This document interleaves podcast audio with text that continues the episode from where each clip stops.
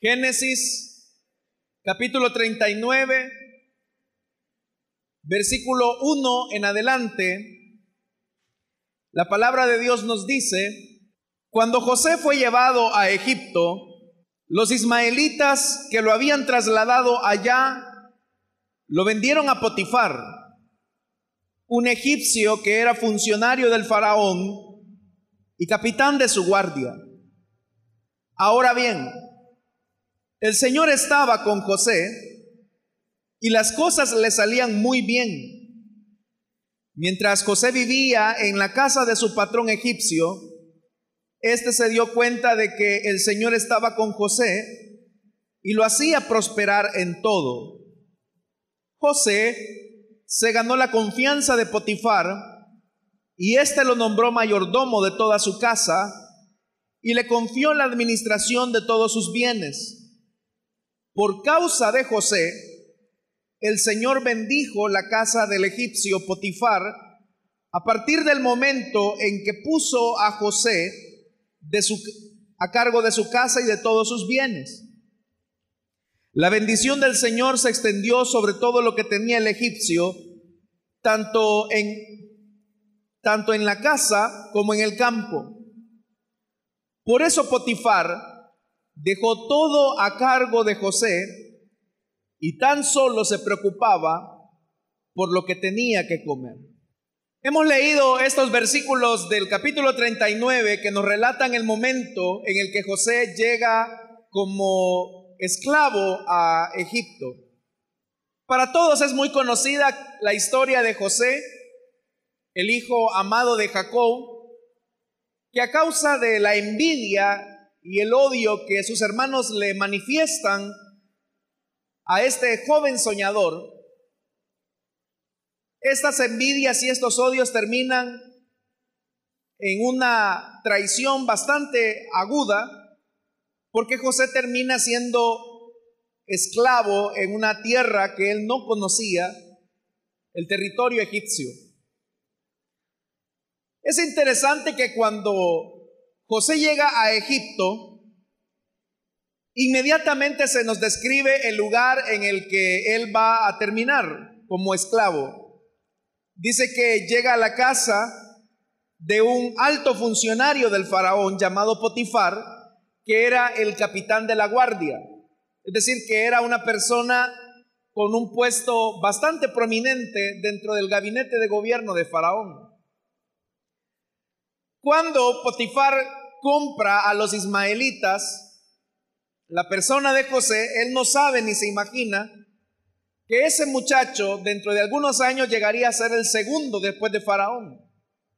Para él es un esclavo más, alguien que no tiene mayor relevancia. Sin embargo, hermanos, a pesar de que José era consciente que su libertad ahora había sido confiscada, que a causa de las intrigas de sus hermanos, él había terminado como esclavo, José toma una actitud bastante positiva y esa actitud positiva solamente surge de la fe que él tenía en Dios.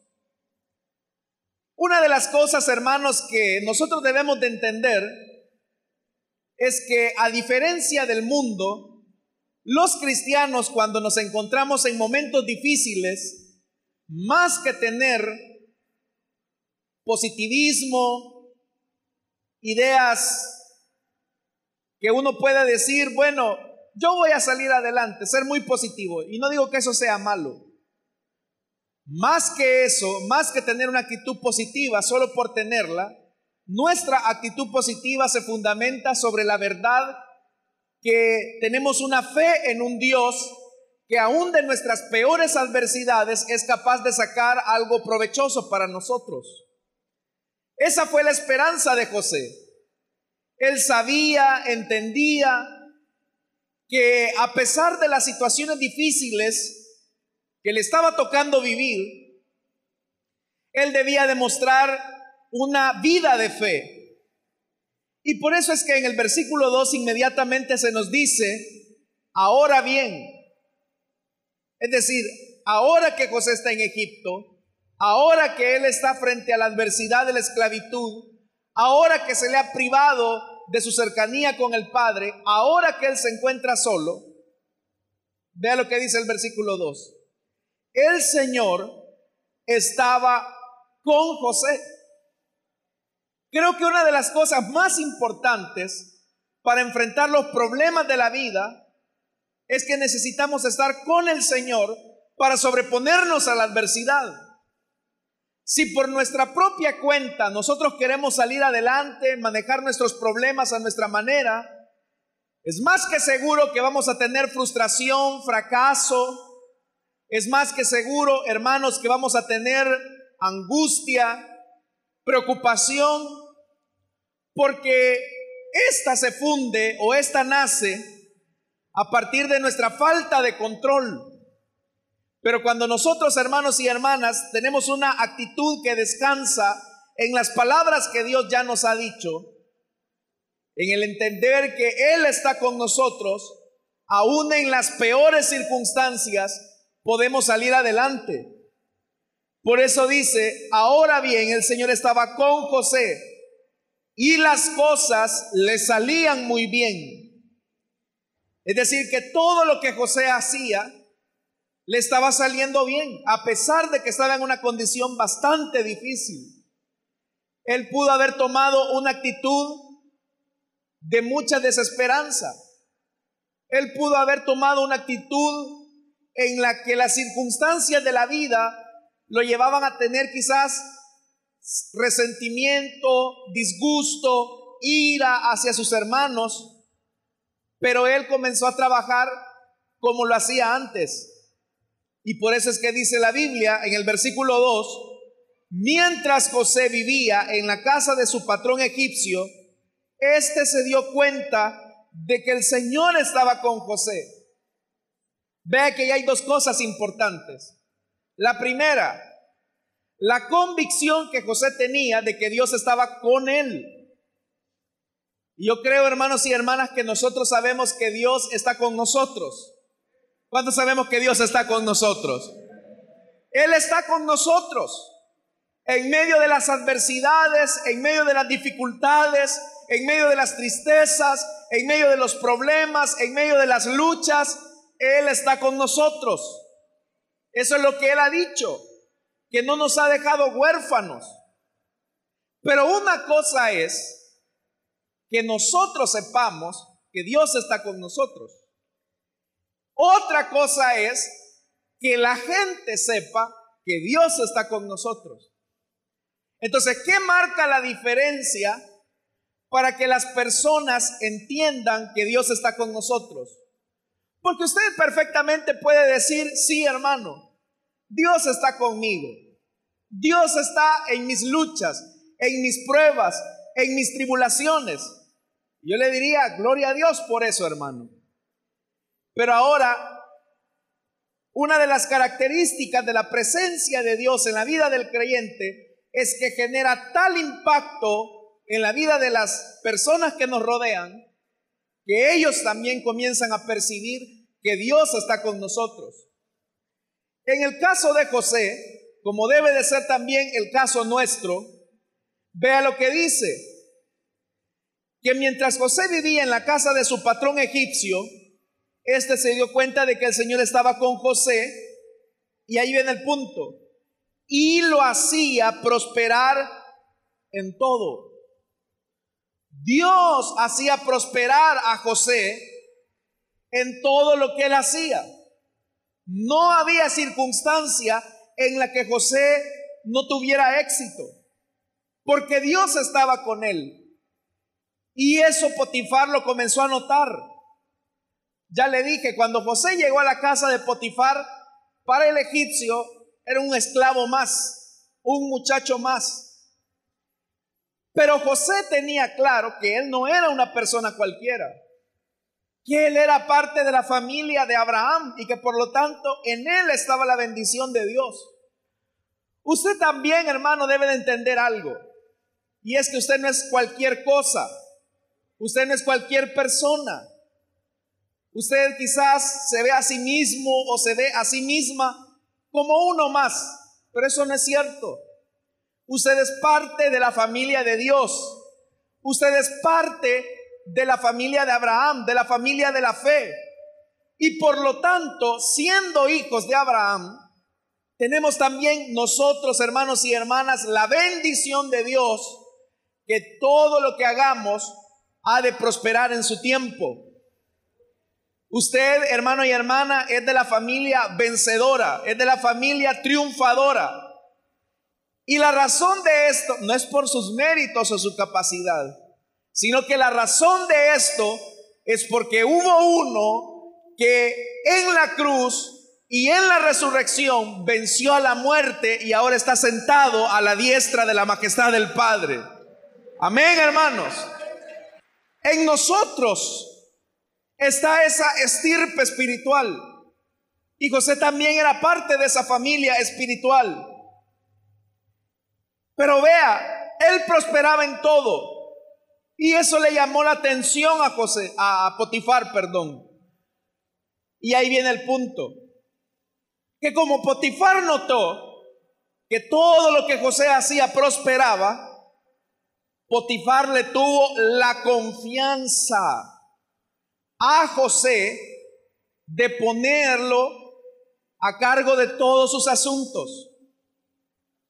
Un egipcio, alguien que no pertenecía al pueblo de Dios, le está depositando toda la confianza a José, el Hijo de Dios.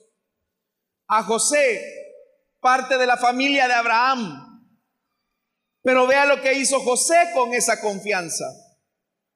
José se ganó la confianza de Potifar. Eso hace la presencia de Dios en la vida de una persona, que se comienza a ganar la confianza de las personas que le rodean. Usted quiere tener un testimonio que impacte al mundo. Usted quiere tener, hermanos, una vida que sea capaz de dejar huella entre quienes le rodean debe de entender que la confianza de las personas es uno de los privilegios invaluables que tenemos los cristianos. En un mundo lleno de desconfianza, donde nosotros vemos al que tenemos muchas veces quizás a nuestro lado en el trabajo con desconfianza, en un mundo donde se desconfía del gobierno, en un mundo donde se desconfía de las autoridades, en un mundo donde se desconfía de todas las instituciones, la pregunta es, ¿cuál es la confianza que el mundo le tiene a la iglesia?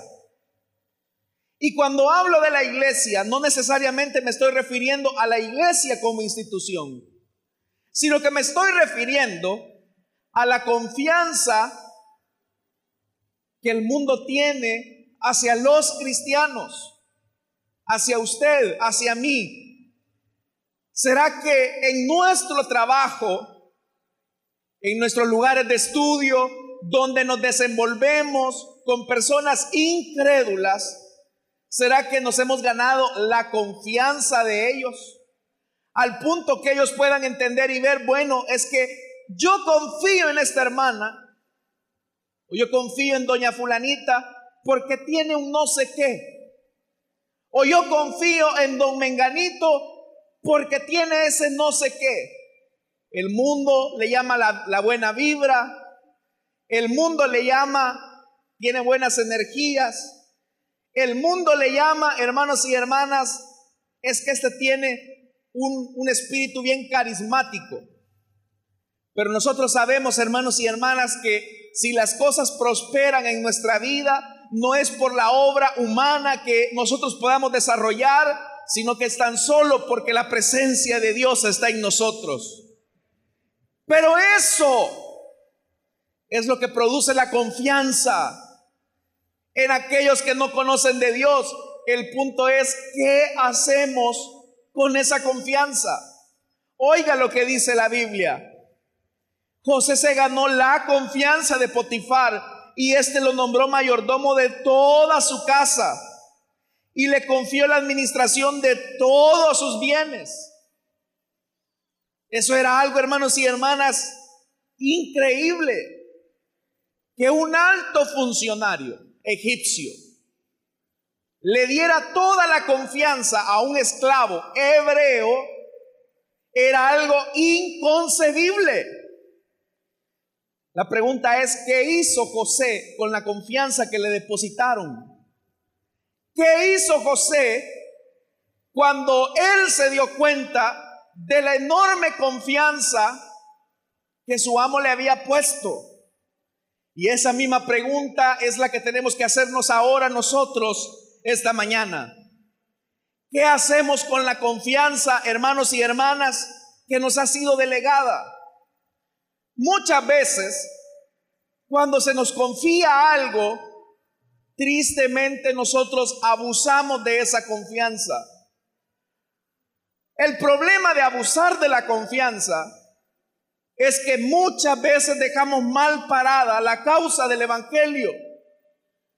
Y es ahí, hermanos, donde encontramos lamentablemente personas quienes tienen grandes posiciones de confianza, llegan a niveles de exaltación donde Dios los coloca para que sean visibles al mundo, pero resulta ser que al abusar de la confianza se roba, resulta ser que al otorgar la confianza de un jovencito, de un adolescente, se defrauda esa confianza, se destruye esa confianza. Y la confianza, hermanos y hermanas, se ve en cosas pequeñas. Por ejemplo, ¿qué hace usted cuando un hermano, una hermana le cuenta a usted en confianza una situación privada? ¿Qué hace usted cuando una persona va hacia usted y le cuenta una situación difícil de su matrimonio. Viene usted y comienza a divulgarlo con medio mundo al punto que se gana el descrédito de las personas y le dice, mire, ya no le, a fulano ni, se le, ni le vaya a decir nada porque ese es un lengua larga, ese suelta todo en toda la colonia. Así que cuidadito. O se podrá decir de nosotros, mire, si le contó eso a esa hermana, esa hermana se va a ir con un montón de secretos a la tumba. Porque es una persona de mucha confianza. A veces, hermanos y hermanas, la confianza también se traduce en la forma en que administramos los bienes de otras personas. La actitud nuestra como cristianos en el trabajo debería de ser, hermanos, que todo lo que estamos haciendo debemos de hacerlo para la gloria de Dios. La Biblia dice claramente que hemos sido creados para la gloria de Dios, de tal manera que aun si comemos, debemos de hacerlo para la gloria de Dios. Y si se nos ha delegado alguna responsabilidad en alguna empresa, como supervisor, como gerente, como maestro de una escuela, si se nos ha delegado alguna responsabilidad como contador, no debemos, hermanos y hermanas, de actuar deslealmente, abusando de nuestra posición y con ello dejar mal parada la causa del Evangelio. Ya le dije, las personas nos están viendo y nos están juzgando sobre la base del parámetro de nuestra fe. ¿Qué es lo que las personas dicen normalmente cuando se dan momentos de malos testimonios? Y es cristiano. Y es cristiana. Miren lo que hace. Qué penoso es, hermanos, cuando se coloca ese epíteto, es cristiano y robó, es cristiana y es chambrosa, es cristiano y es pervertidor de menores. ¿Cuántos casos penosos no hay donde padres de familia quizás en confianza le delegan le dan la oportunidad a un pastor, a un líder religioso, hermano pastor, aquí le traigo a mi hija para que usted hable con ella. ¿Y cuántos casos penosos no hay donde en abuso de confianza, en abuso de autoridad, se comienzan a hacer cosas que dejan mal parada la causa del Evangelio? Por eso yo le digo, hermano y hermana, el mundo nos está viendo. Y ya le dije algo a usted al principio. Una cosa es que usted sepa que Dios está con usted. ¿Cuántos sabemos que Dios está con nosotros? Y la otra es que el mundo sepa que Dios está con usted.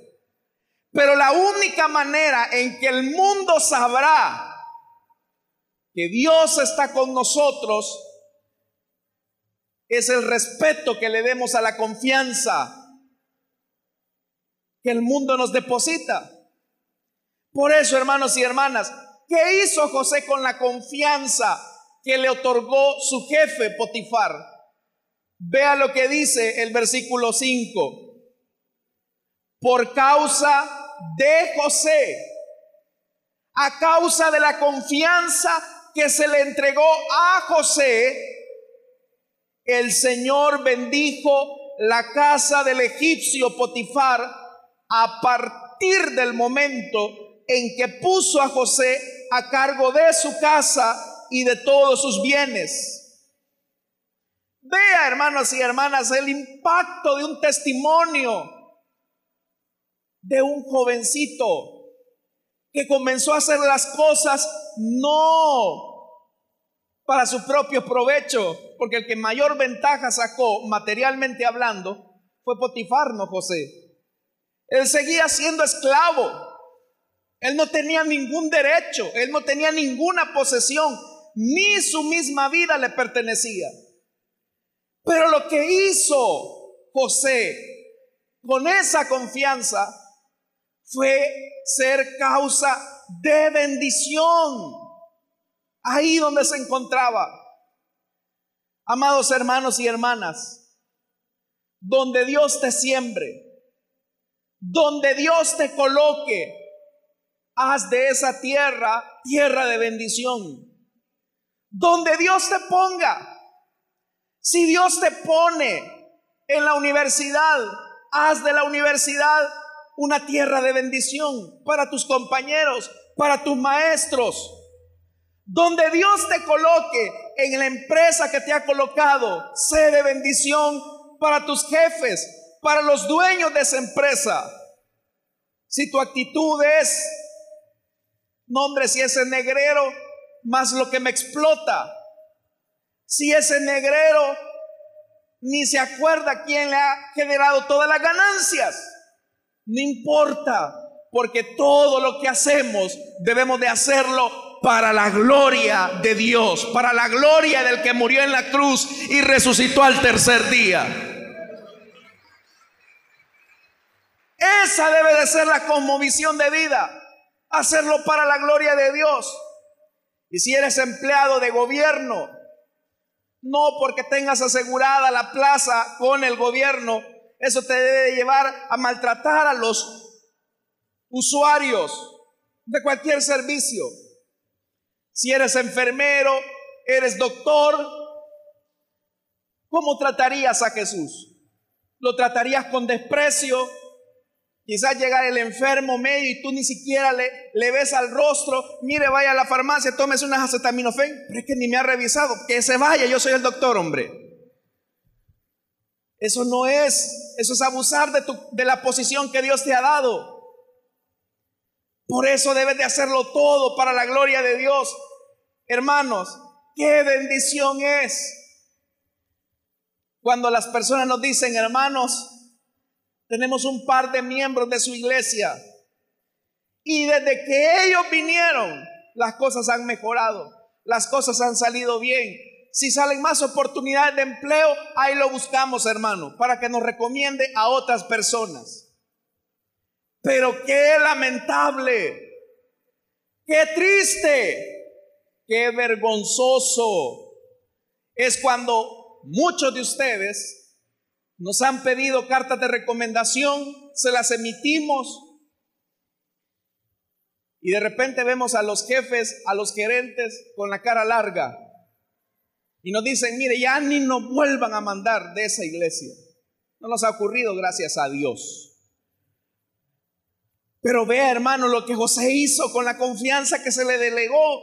Dice que a partir de ese momento, la bendición llegó a la casa de Potifar. A partir del momento en que Potifar delegó la confianza en José, todo comenzó a prosperar.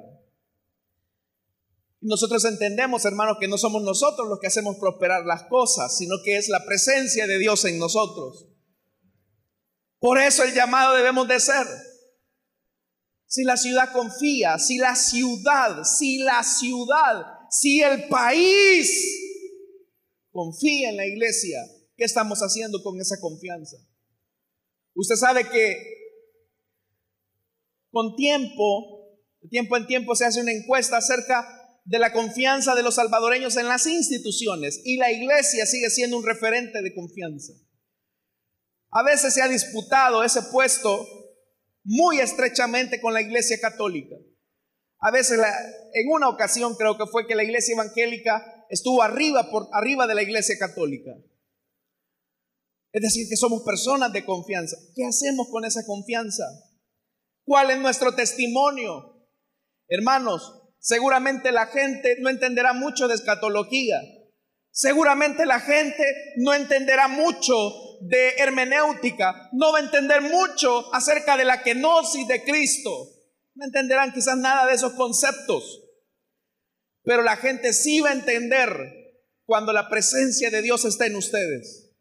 La gente va a notar cuando la presencia de Dios se manifiesta en ustedes.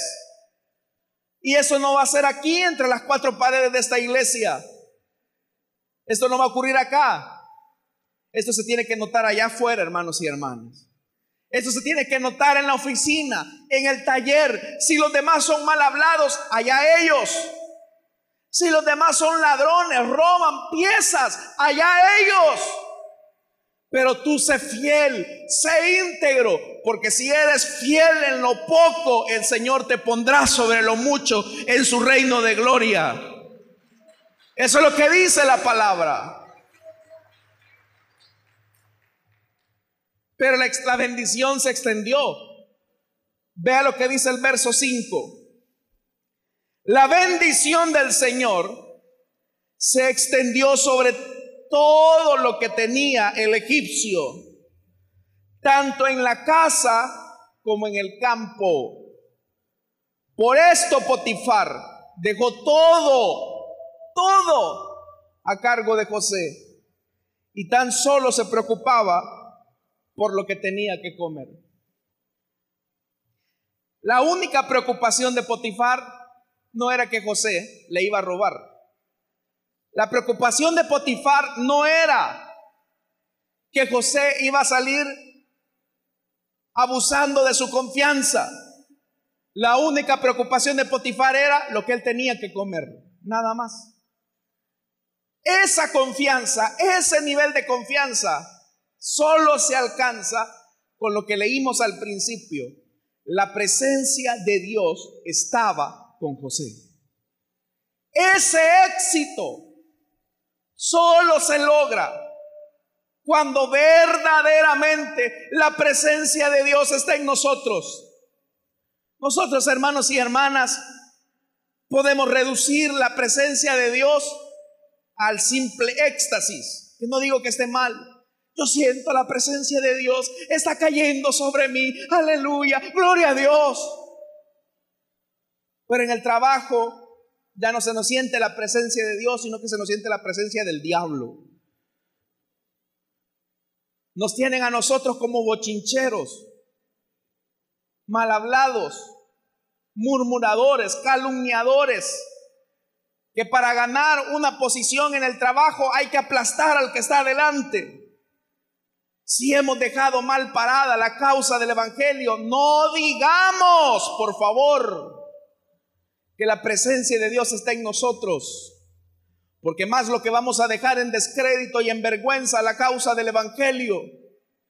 Pero si la presencia de Dios está con nosotros, hermanos y hermanas, no va a haber necesidad de decirlo.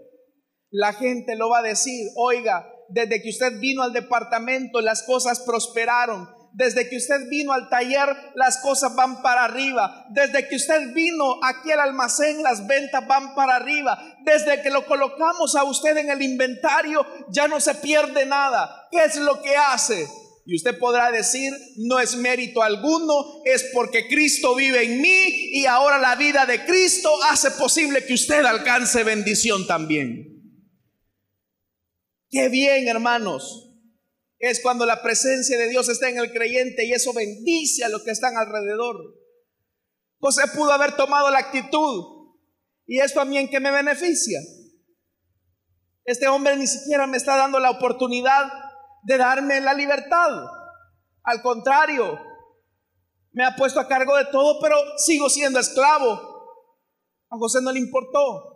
Él sabía que lo que hacía lo hacía para la gloria de Dios. Así que, estimados hermanos y hermanas, todo lo que hagamos, hagámoslo con excelencia para la gloria de Dios. Nosotros no hacemos las cosas para los hombres, el que dirige una alabanza, el que toca un instrumento, no lo hace para los hombres, lo hace para la gloria de Dios.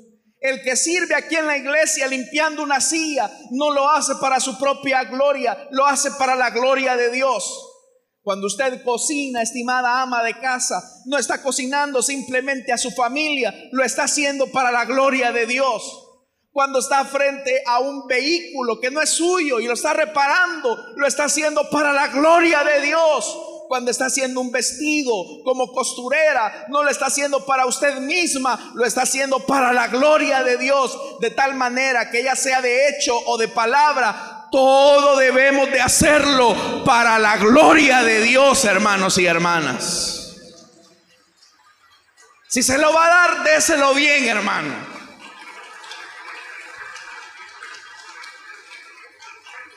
Hasta eso debe de ser para la gloria de Dios. Amén, hermanos. Vamos a orar, vamos a cerrar nuestros ojos. Teniendo nuestros ojos cerrados y nuestro rostro inclinado, debemos de recordar, hermanos, que todo lo que hacemos debemos de hacerlo para la gloria de Dios. Debemos de tener un testimonio digno de confianza en el que las personas puedan ver en nosotros un referente, un ejemplo a seguir de conducta, de palabra. Esta mañana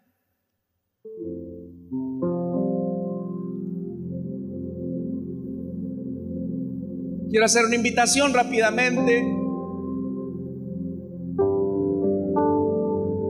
para los amigos que todavía no han conocido a Jesús. Seguramente usted ha visto tantos malos testimonios de muchos que se dicen creyentes y no lo son. Pero cuando llegue el momento en que tengamos que comparecer ante Él, no podremos excusarnos de decir, por tantos malos testimonios es que yo nunca creí en el Evangelio. No podremos culpar a otros de nuestra irresponsabilidad espiritual. Es una responsabilidad que cada uno de nosotros debemos de asumir. Así que la primera invitación que yo quiero hacer esta mañana es para aquellos que no han conocido a Jesús, que quieran entregarle su vida al Señor, pueden ponerse en pie. Si hay alguien esta mañana que desea entregarle su vida a Jesús, puede ponerse en pie. No es necesario que usted venga hasta acá, ahí habrá un hermano diácono, una hermana diaconisa que va a orar muy gustosamente por usted. El ponerse en pie para nosotros es simplemente una señal de que usted quiere entregarle su vida al Maestro. También quiero hacer una invitación para todos aquellos que se han alejado del Señor. Para que se pongan en pie. Tal vez con el tiempo la confianza que las personas tuvieron en usted se fue quebrantando se fue rompiendo a causa de que la presencia de Dios se comenzó a alejar de usted, o usted más bien se comenzó a alejar de la presencia de Dios y su vida se marchitó. en vez de ser de bendición, se convirtió en carga, en piedra de tropiezo. Le invito para que se ponga en pie, vamos a orar por usted. ¿Hay alguien que quiere entregarle su vida a Cristo o desea reconciliarse?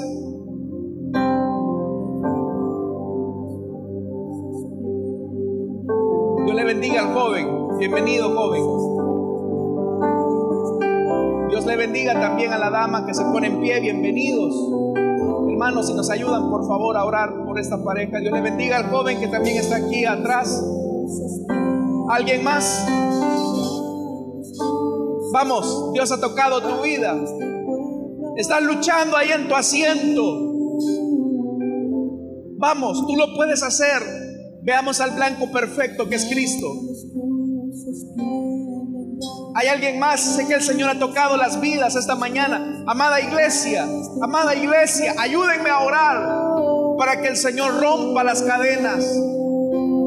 Hay alguien más, Dios le bendiga a la dama, pase adelante si usted desea hacerlo. Hermana diaconisa, por favor, pase adelante. No hay ningún problema si usted desea hacerlo así.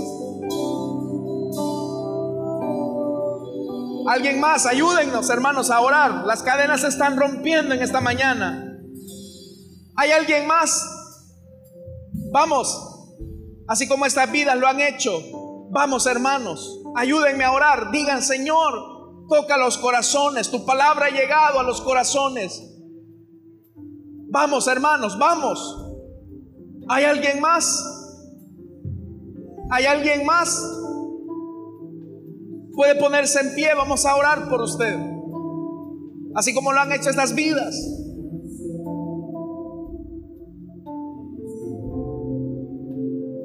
¿Hay alguien más? Sé que tú estás luchando ahí en ese asiento, joven. Tal vez tu familia te ha dado mal ejemplo siendo creyentes, pero tú puedes marcar la diferencia. Vamos, ¿hay alguien más? Allá atrás, allá por el parqueo, ¿hay alguien más?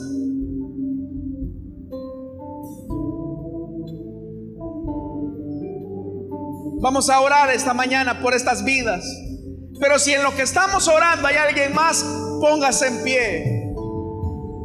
Padre que estás en los cielos, gracias te damos por estas vidas que tú, Señor, has tocado esta mañana.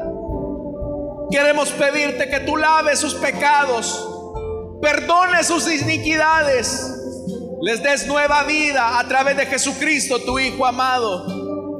Te lo pedimos, Señor. Lávales en tu sangre preciosa.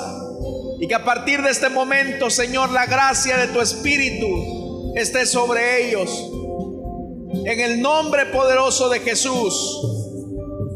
Amén. Y amén.